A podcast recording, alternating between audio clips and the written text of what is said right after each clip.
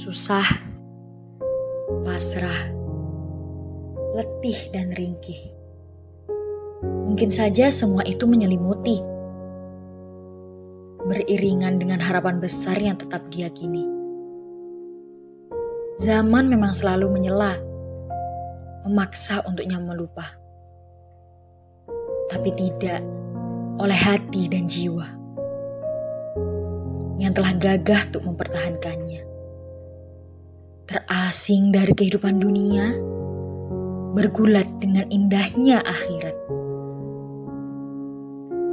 Ayat demi ayat telah menjadi cita dan cinta, menyebar pada setiap rasa, membungkam pada semua kata kecewa.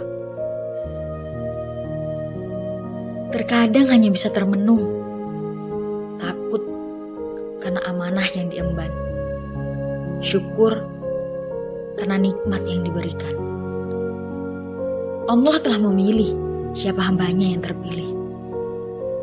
Tak akan salah dan takkan mengkhianati.